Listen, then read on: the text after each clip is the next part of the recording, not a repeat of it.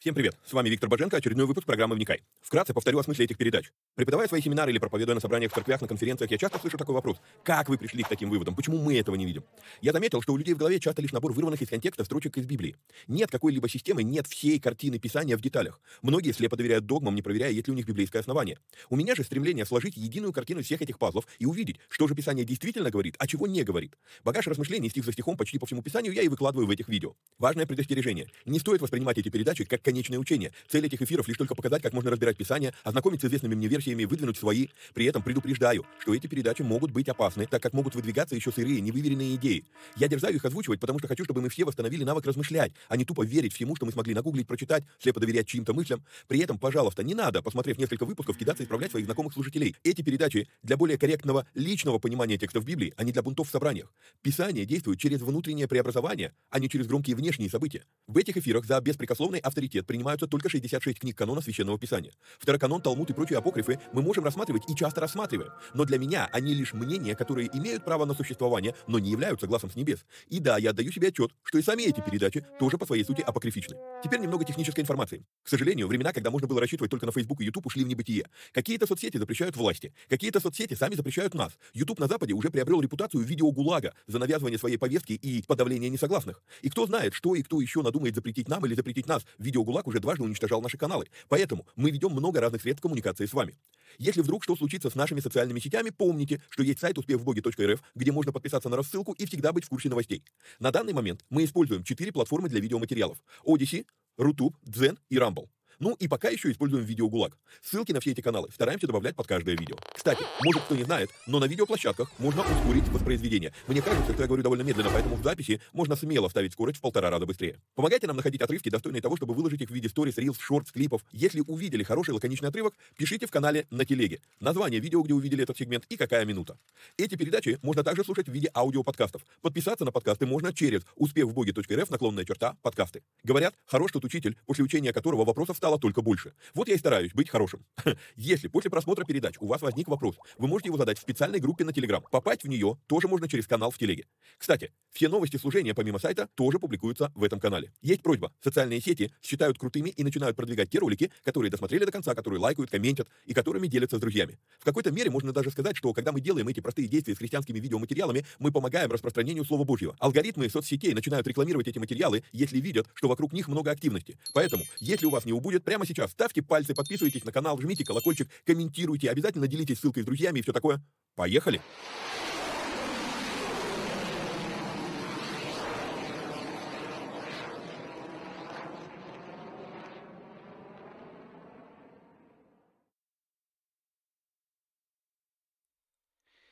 Привет всем вникателям и вникаю зависимым.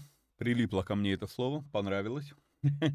Ладно, а, значит, как я и обещал, сегодня выпуск будет не совсем обычный, а, и мне даже в какой-то мере так это немножко дискомфортно это делать, но мысль пришла, и она меня не покидает. Э, расскажу, значит, э, что, э, что так, ну, некое закулисье. Когда мы делали разбор «Бытие» первый раз, это был 20 год, и когда мы дошли вот до этой истории, которую мы разбираем с вами сейчас, это у нас, собственно, Ноев ковчег, потоп, выход из ковчега. В это время я был в Америке, и а, меня пригласили проповедовать в церкви в Ванкувере. И а, так как тогда это было для меня живо, свежо и как бы вот новые вещи, которые я для себя раскрыл в этом тексте, у меня появилась проповедь. Uh, я ее назвал «Синдром ковчега». Кто-то, может быть, ее видел. Если вы ее видели, то, наверное, ну, сегодня у вас выходной, а можно не тратить время. Вот. А, а кто не видел, есть какая-то вот эта мысль все-таки показать вам эту проповедь. Uh, да, это не разбор слова, как мы обычно это делаем, это не учительский подход, это чисто такой воскресный кафедральный, но все-таки. А, поэтому а, проповедь там 33 минуты, по-моему, с чем-то. Вот. Поэтому просто а, посмотрим сегодня это слово. Получается, как бы сказал вам здрасте и говорю вам до свидания. Вот. После, после проповеди просто закроется эфир и все, а уже дальше, в следующем выпуске «Вникай», мы с вами продолжим разбор а, именно вот отсюда, с Бытие, 8 глава, с 15 стиха, «И сказал Бог Ною, выйди из ковчега». Там начинаются новые интереснейшие вещи, собственно, начало после потопного мира. Был допотопный мир, теперь послепотопный. Там будет много чего интересного, но это будет в следующем видео. А сегодня только, а, только та проповедь, которая была тогда. Все, всех вам благ и благословений. Пока-пока.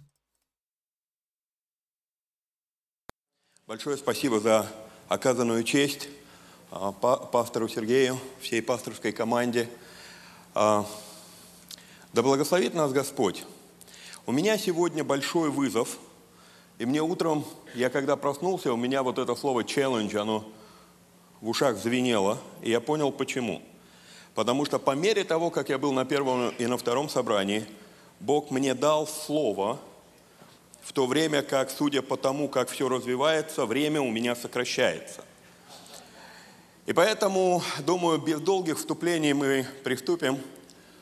Я хочу, чтобы мы начали с вами в книге «Бытие». Я хочу немножечко просто поделиться с вами тем, что последнее время очень сильно меня впечатляет, захватывает и, знаете, не отпускает. Книга «Бытие», 6 глава, 13 стих. «И сказал Бог Ною, сделай себе ковчег из, из дерева гофер». Книга «Бытие», 7 глава, 1 стих. «И сказал Господь Ною, войди в ковчег». Книга Бытие, 8 глава, 15 стих. «И сказал Бог Ною, выйди из ковчега».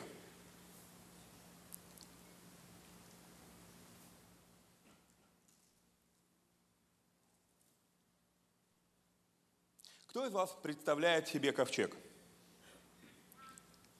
Я не успел Вернее, до, до нынешней секунды мне не пришло это в голову, надо было подготовиться. Я не успел конвертировать это в понятные здесь величины, но кто еще помнит метрическую систему? Ковчег – это 15 метров высоты, это 30 метров ширины, и это более 70 метров длины. Это трехэтажная строение, потому что было сказано «сделай три уровня», но на самом деле 15-этажное здание для сегодняшнего нашего понимания – это минимум пятиэтажка. Представьте себе этот размер. Теперь представьте себе всех тех животных, которые должны были путешествовать там. Надо было взять им еды, каждой твари по паре. При внимательном прочтении понимаем, что это не совсем было так, потому что там сказано, что не чистых каждой твари по паре, а чистых по семь. Там есть корм. Ну и вы меня извините за технические подробности, корм во что-то со временем превращается, когда накормили. Только задумайтесь о системе вентиляции. Я думаю, современные инженеры, которые устраивают вентиляцию вот таких вот помещений, им и не снился масштаб задачи, который стоял перед Ноем. К чему я это говорю? Я говорю это к тому, что я абсолютно убежден, что кроме того, что Бог сказал Ною, построй ковчег вот такого размера, в три этажа и сделай наверху отверстие, я уверен, что у Ноя было с Богом общение. И этого общения было много. И это общение, оно было пошаговым видением в строительстве невероятного по своему масштабу проекта. Даже на сегодняшний день нелегко построить такое инженерное сооружение. Мы видим, Бог говорит, построй ковчег. Мы видим, Бог говорит, войди в ковчег. И потом мы видим с вами, Бог говорит, выйди из ковчега. Три фразы. Это разные фразы. На иврите это разные слова. Бог говорил к Ною по-разному. И упоминается, что любопытно, упоминаются разные имена Бога в данном случае. Когда Бог говорит «построй ковчег», это фраза «Вайомер Элохим». И сказал, мы бы правильно бы, э, полноценно бы это перевели как «всесильный». Имя Элохим, обозначающее, обозначает источник и владыка всех сил. И владыка всех сил говорит ему «построй ковчег». Но когда надо войти в ковчег, мы сталкиваемся с другим именем. Это слово, которое мы с вами знаем как тетраграмматон – Евреи стараются не произносить этого имени. Мы знаем, что это Яхве или Егова. Они говорят Адунай.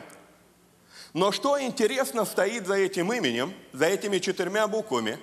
Если вы посмотрите, как написано это имя, то вы увидите, что это на иврите три слова.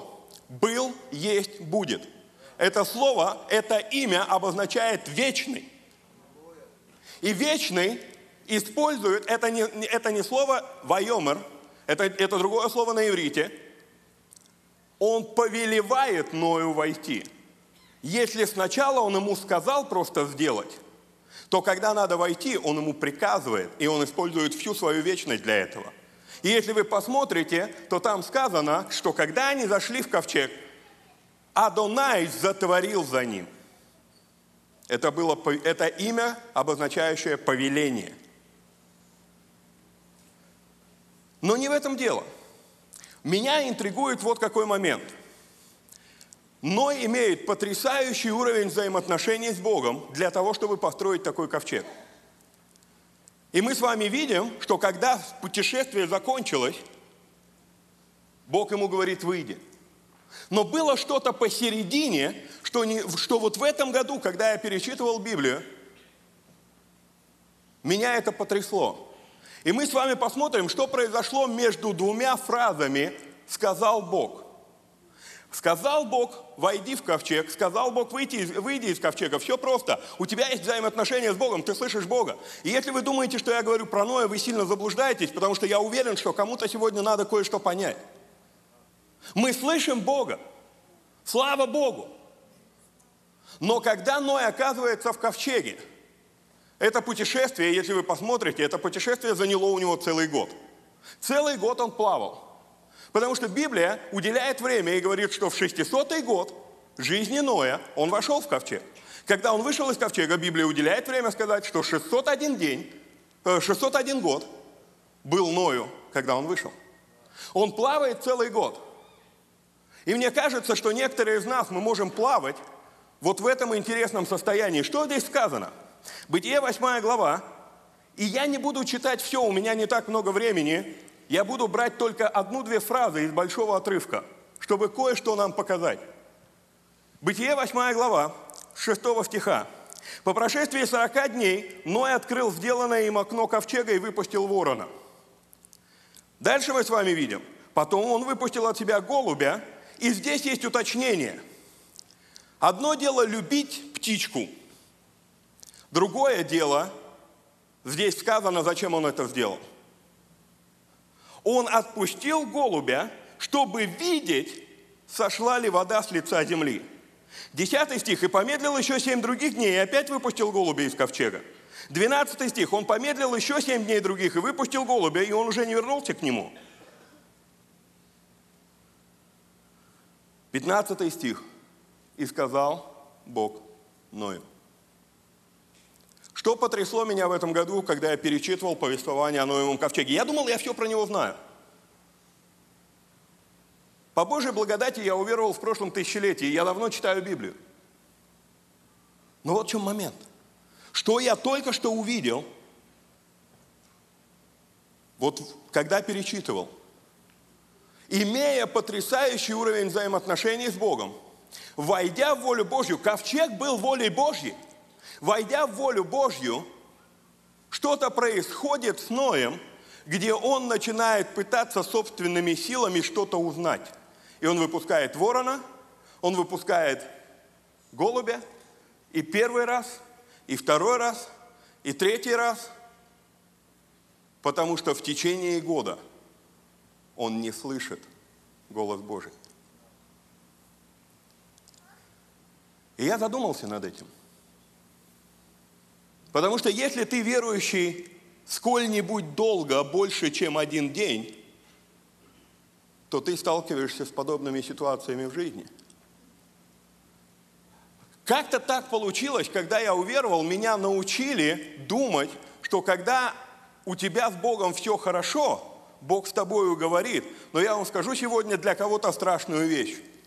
Я заметил в Писании, что когда у тебя с Богом все хорошо, Он молчит.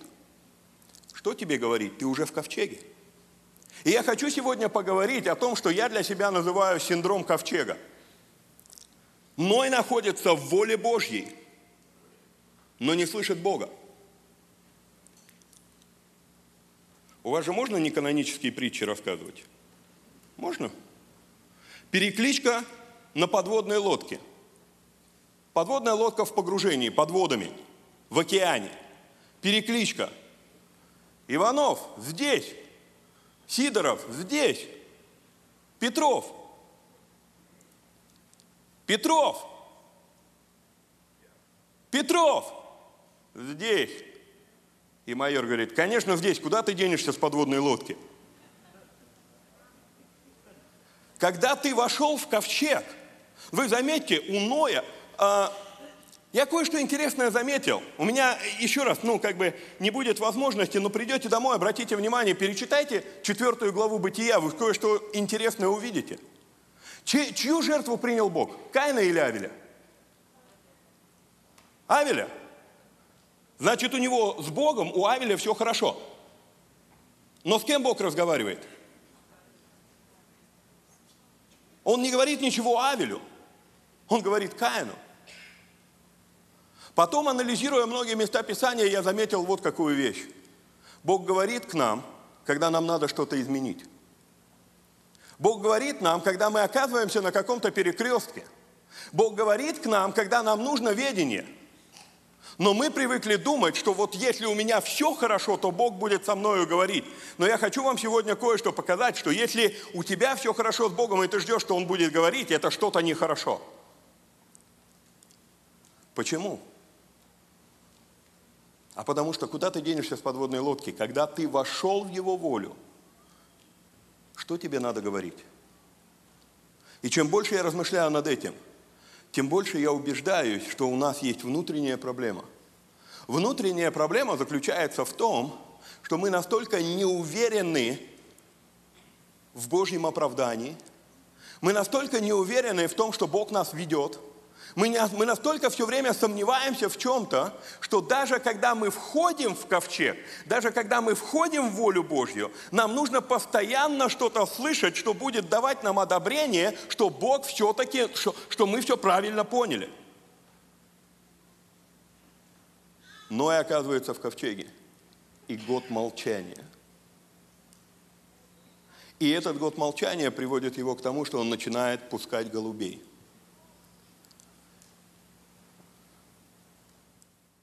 Ничего плохого в том, что он пускал их. Но там пояснено, зачем он это сделал. Он делает это для того, чтобы узнать, высохла ли земля. Не тебе ли Бог сказал, что через тебя я воспроизведу новый народ?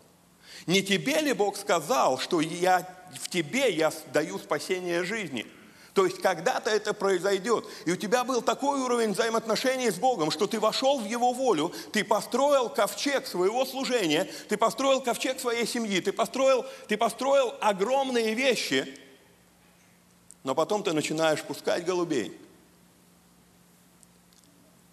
Потому что когда ты в Его воле, тебе не нужно слово от Бога. Когда ты в Его воле – Тебе просто нужно продолжать. Почему мы все время хотим, чтобы Бог нам что-то говорил? Потому что мы не поняли, зачем мы сотворены. И я хочу, чтобы мы с вами пошли немножечко дальше в Библии.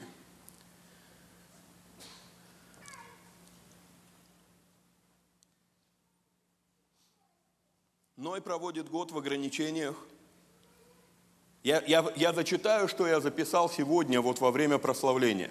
Думаю, что кому-то это надо.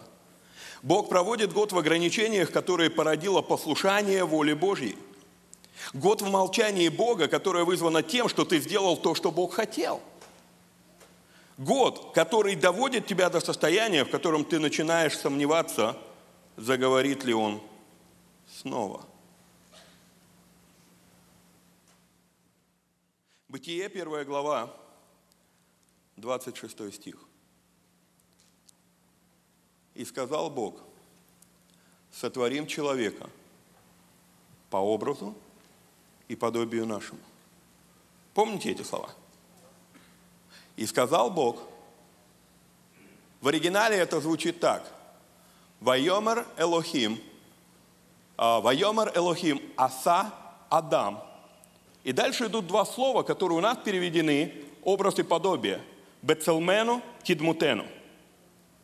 Я полез искать, знаете, мне было интересно, что же такое образ, что же такое подобие – так вот, слово «целем», «бецелмену» или э, «образ», это слово обозначает тень.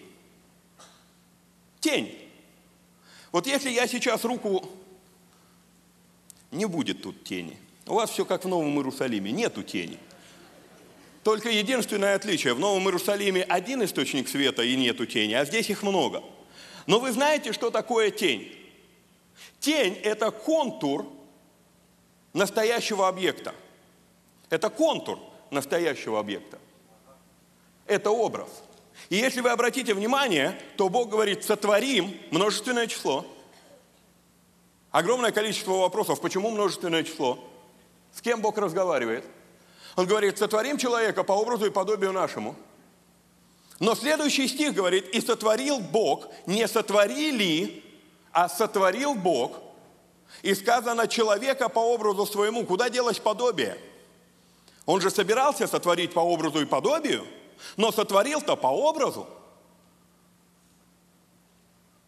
Древнее иудейское толкование этого отрывка говорит, что когда Бог сказал «сотворим человека», Бог говорит к человеку, которого Он собрался сделать.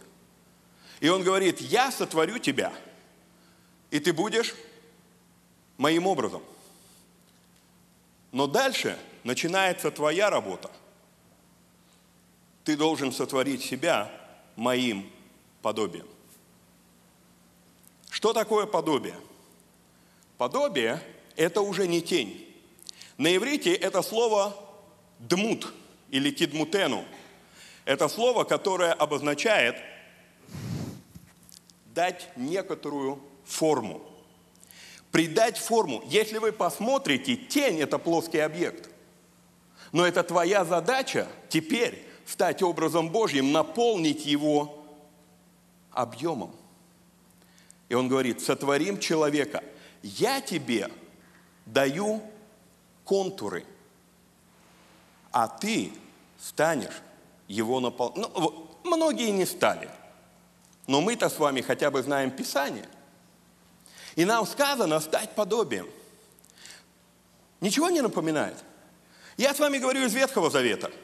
Однако в Новом Завете у нас есть призывы уподобиться Иисусу Христу. Стать подобием. Это то же самое слово. В этом плане я безгранично люблю синодальный перевод. Потому что в синодальном переводе, может быть, есть какие-то лингвистические ошибки, я как переводчик их вижу, но подбор слов там потрясающий. Потрясающий. Так вот, что интересно, если мы с вами посмотрим, когда речь идет о том, что целям это, это тень, это образ, и потом дмут – это подобие, и наша задача стать этим подобием, становиться подобием. Он дал тебе, он вдохнул в тебя силу, чтобы ты смог это сделать. Но как это перекликается потом с Новым Заветом, очень интересно. Евангелие от Иоанна, 14 глава, с 10 стиха. Это ответ на вопрос «Иисус, покажи нам Отца». И что Иисус говорит? Иисус говорит, разве ты не веришь, что я в Отце и Отец во мне? Слова, которые говорю я вам, говорю не от себя. Отец, пребывающий во мне, Он творит дела.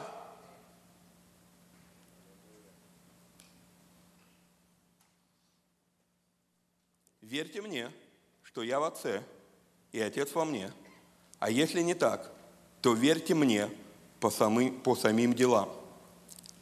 Истинно, истинно говорю вам, верующий в меня, дела, которые говорю я, которые творю я, он сотворит, и больше сих сотворит. Что это такое? Почему, когда ты оказываешься в воле Божьей, Бог молчит? Для меня это был долгое время парадокс. И многие люди переживали этот период. И когда ты не слышишь от Бога слов, ты начинаешь сомневаться, ты начинаешь как Ной пускать голубей, потому что есть этот синдром ковчега, я в воле Божьей, но я перестал его слышать. Что происходит? Знаете, что произойдет, если Бог говорит? Когда Бог говорит, у тебя не остается выбора. А если у тебя нет выбора, то ты уже не подобие. И поэтому Бог говорит тебе на перекрестках, тебе сюда. Потому что Ему нужно, чтобы ты оказался там, где Он хочет тебя видеть, в Его вселенском плане. Но дальше у тебя остается выбор. И в этом выборе. Что, что за молчание? Почему? Чего Он ждет от тебя? Я вам скажу, чего Он ждет. Все очень просто. Есть тень, есть образ, а есть пребывание в тебе. Я одел перчатку не из-за коронавируса. Я одел перчатку, чтобы показать тебе, что когда... Понимаете, ведь вы, ну, вы понимаете, что перчатка, даже если я ее надую, я сейчас возьму вторую, я ее надую, возьму, возьму, я ее надую, как бы я ее ни надувал, она будет похожа, но она не будет рукой. Понимаете, да? Вот это вот есть целем, есть тень, есть дмут, форма, но эту форму он хочет наполнить собой. И когда ты наполнен, говорить не надо. Я ничего не говорю руке, я двигаюсь через Ты сотворен по образу Божьему.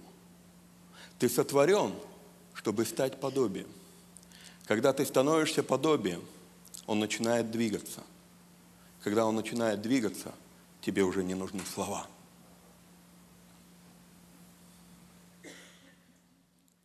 И, к сожалению, к сожалению, очень часто оказывается так, что мы настолько сфокусированы – на том, как бы нам не нагрешить, что мы отвлечены от того, что Он сказал мне, делайте дела, которые я творю.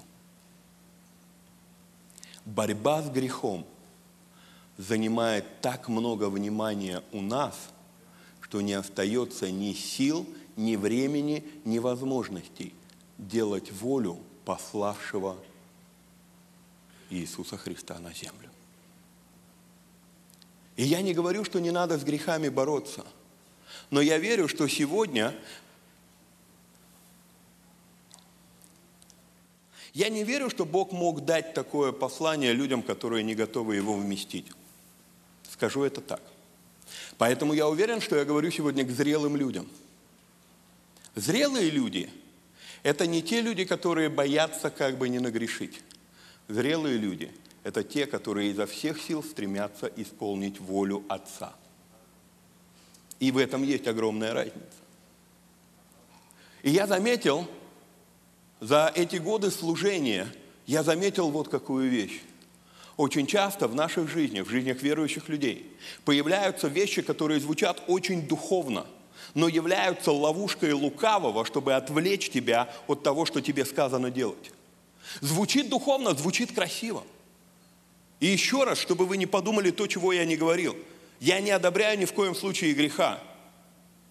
Я просто хочу бросить мысль, что возможно... Есть еще пару минут? Бытие, 4 глава. Когда я это увидел, что-то в моей голове взорвалось, реально взорвалось. Помните, я вам задал вопрос, с кем Бог разговаривал? С Авелем или с Каином? Он разговаривает с Каином, хотя жертву Авеля он принял. Он разговаривает с Каином, но что он ему говорит? Это, обратите внимание, что он ему говорит, это потрясает. Он говорит, если делаешь добро, то не поднимаешь ли лица? В оригинале там немножечко, там есть вариант сказать, если делаешь добро, то не будешь ли принят? И дальше он говорит интересную фразу. А если не делаешь добра, грех у дверей.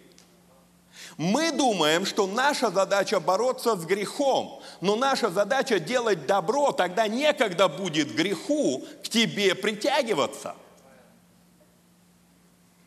Хотите новозаветное подтверждение? Где-то там в посланиях я как-то прочитал. Почему кто знает делать добро и не делает, тому Звучит красиво бороться со грехом. Но я вам скажу, что на самом деле духовно знать волю пославшего тебя и исполнять ее. Иисус говорит, я ничего не творил, чего не видел от Отца моего творящим. Иисус говорит, я говорю только то, что я слышу, Он говорит. И я абсолютно убежден, что когда после этих слов Иисус говорит, что уверовавший в Меня дела сии сотворит и более того, речь идет о том, что мы можем дойти до того состояния нашего хождения с Богом, когда нам не нужны Его слова, когда ты просто видишь, что Он делает. И знаете, когда ты видишь, что Он делает, вот точно так же, как эта перчатка, ты не можешь этому сопротивляться. Ты просто делаешь. О чем речь? Я думаю, что пришло время для нас с вами войти в этот уровень отношений. Бог говорит Каину, если делаешь добро, то не будешь ли принят. А если не делаешь добра, и вот, вот сейчас я скажу вам то, что взорвало меня. Для вас, возможно, это будет не новостью, но для меня это было новость. А если не делаешь добра, то грех у дверей лежит. К тебе его влечение. Это не тебя к нему влечет, это его к тебе влечет, потому что ты не занят. Один из моих наставников всегда говорил, незанятые руки – мастерская дьявола. Ты заметь, что грехи мы делаем, когда мы бездельничаем. Но когда ты активно занят деланием добра, что такое делать добро? У нас есть русское слово для этого потрясающее – добродетель. Когда ты активно занят добродетелями, тебе некогда думать об этом. Понимаете? Но если не делаешь добра, грех у дверей лежит, его влечет к тебе, а дальше что сказано? Что меня взорвало? Я привык думать, что в Иисусе Христе нам дана власть над грехом. Власть над грехом дана абсолютно каждому человеку со времен Каина – Потому что Бог говорит Каину, грех у дверей лежит, но ты господствуй над ним. И я не хочу ни в коей мере умолить жертву Христа. Речь не об этом. Речь о том, что суд является только тогда, когда у тебя были полномочия, но ты решил их не использовать. У каждого из нас есть эти полномочия. Каким образом мы, господствуем над грехом? Мы максимально заняты добродетелью. И у меня не будет времени объяснять этот принцип. Я думаю, что вы поразмыслите и вы поймете. Добродетель, она является добродетелью только тогда, когда ты делаешь это не для себя, не для славы, не для людей, не для денег, не вообще ни для чего. Ты делаешь это просто потому, что Бог сказал. Потому что когда рука в перчатке, перчатка двигается без слов, потому что тот, кто ее наполняет, решил двинуться. Всякое доброе дело, которое мы делаем по любой другой причине, кроме того, как Бог сказал, перестает быть добрым делом. Всякое доброе дело. И это, вызов, это бросает нам вызов выйти на тот уровень взаимоотношений с Богом. Кто из вас, вот здесь есть люди, которые вы в семье, у меня еще там пару минут есть, нет? Вы в семье уже, ой, слава Богу, еще есть время. Вы в семье, ну, больше пяти лет. Есть такие люди? Что-то как-то вы так это скрываете данный факт семейного долголетия. Вы замечали, что когда вы начинали конфетно-букетный период, вы не могли наговориться друг с другом. Замечали? А вы замечаете, что прожив некоторое время, мы с женой прожили 23 года в этом году. И знаете, что интересно? Мне просто достаточно, она лежит в кровати, мне просто достаточно сесть рядом, и мы уже общаемся. Когда у тебя есть общение, слова не нужны. Слова нужны, когда надо что-то изменить, исправить, наставить. Когда у тебя есть общение с Богом, ты не ждешь услышать от Него, ты чувствуешь Его движение. Потому что в этой перчатке есть рука. Потому что ты наполнен. Я хочу, чтобы мы сейчас молились. Я хочу, чтобы мы молились об этом уровне хождения с Ним.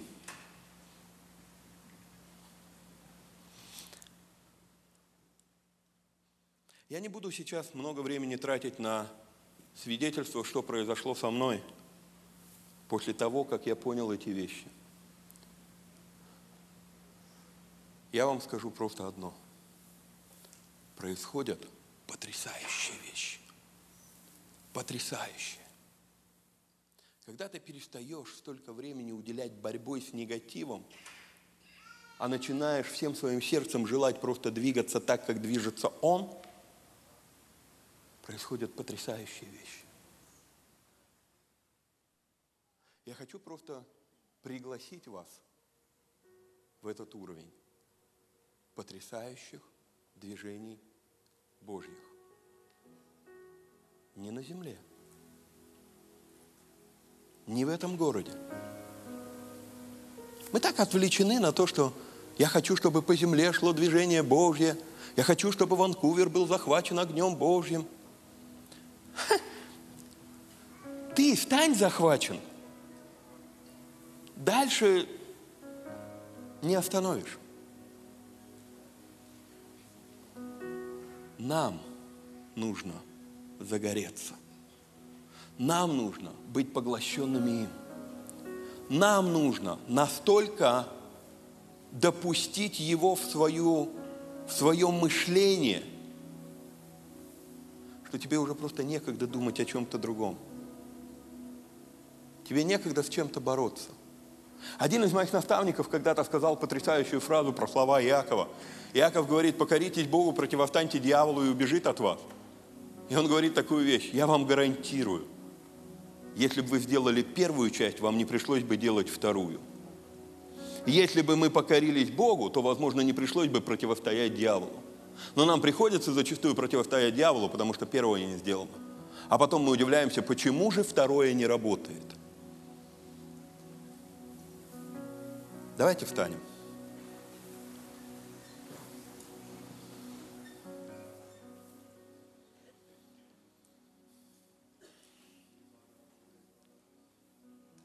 Отец, во имя Иисуса Христа, я молю Тебя сейчас за всякого человека, который находится в этом зале, который, может быть, оказался в этом состоянии ковчега.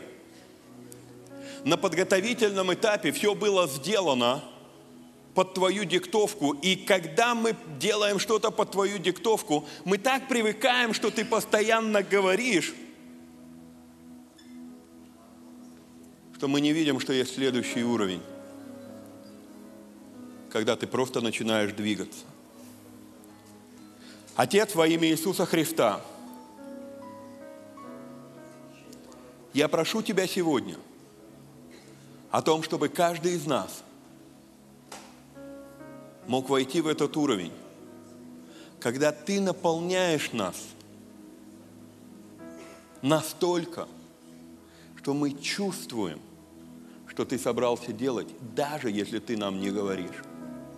Отец, я молю Тебя о том, чтобы когда мы находимся в этом ковчеге, у нас было полное упование на то, что Ты да, когда надо будет, Ты заговоришь. Как Ты сказал Ною на 601 год, выйди из ковчега, Ты проговоришь, когда надо будет. Отец, я молю Тебя, чтобы все остальное время мы просто были заняты не Твоими словами, а Твоим действием через нас в наших жизнях во имя Иисуса Христа. Отец, я прошу Тебя о том, чтобы на самом деле каждый из нас увидел, насколько безмерно величие могущества Твоего, действующего в нас. Отец, я молю Тебя о том, чтобы на самом деле воля Твоя, она была исполнена на земле, как она есть на небе. Возьму у вас еще полминуты. Это еще одна вещь, которая недавно перевернула мое сознание. В молитве «Отче наш» Иисус говорит, да будет воля Твоя. Вы знаете, что молитва «Отче наш» – это ежедневная молитва? Знаете, да? Почему? Потому что хлеб наш насущный подавай нам на сей день. Это надо молиться каждый день. Ну, я не обязательно дословно, но по этому образцу молитвы. Но у меня, но у меня возник вопрос – Почему мне надо каждый день просить, чтобы Его воля, она исполнилась? Я думал, что если это Божья воля, то она исполняется автоматически. Но это же Его воля. И потом я кое-что увидел. Его воля исполняется автоматически на небе. И если я хочу, чтобы она была на земле, как оно есть на небе, то это моя ответственность попросить об этом. И когда я помню, я шел по, по, полям, я пошел гулять, и я молился, и вот, ну, проходил по этой молитве и задавал Богу вопрос абсолютно о каждом слове в этой молитве. И это было какое-то уникальное вообще переживание, когда Бог мне начал показывать, что, что что в этой молитве. И знаете, как интересно, когда мы дошли вот до этого, воля Твоя да будет на земле, как она есть на небе. И когда я понял, что Его воля автоматически исполняется там, а здесь это моя ответственность требовать, чтобы она исполнилась в этом мире. Я услышал такие слова.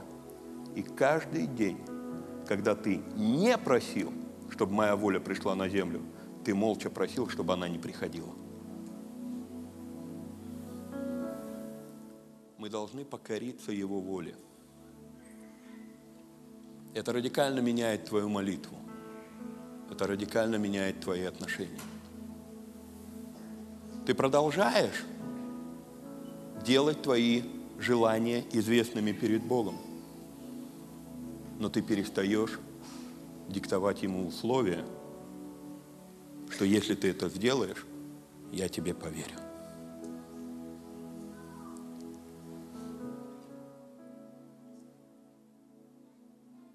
Похоже, я все. Всех вам благ.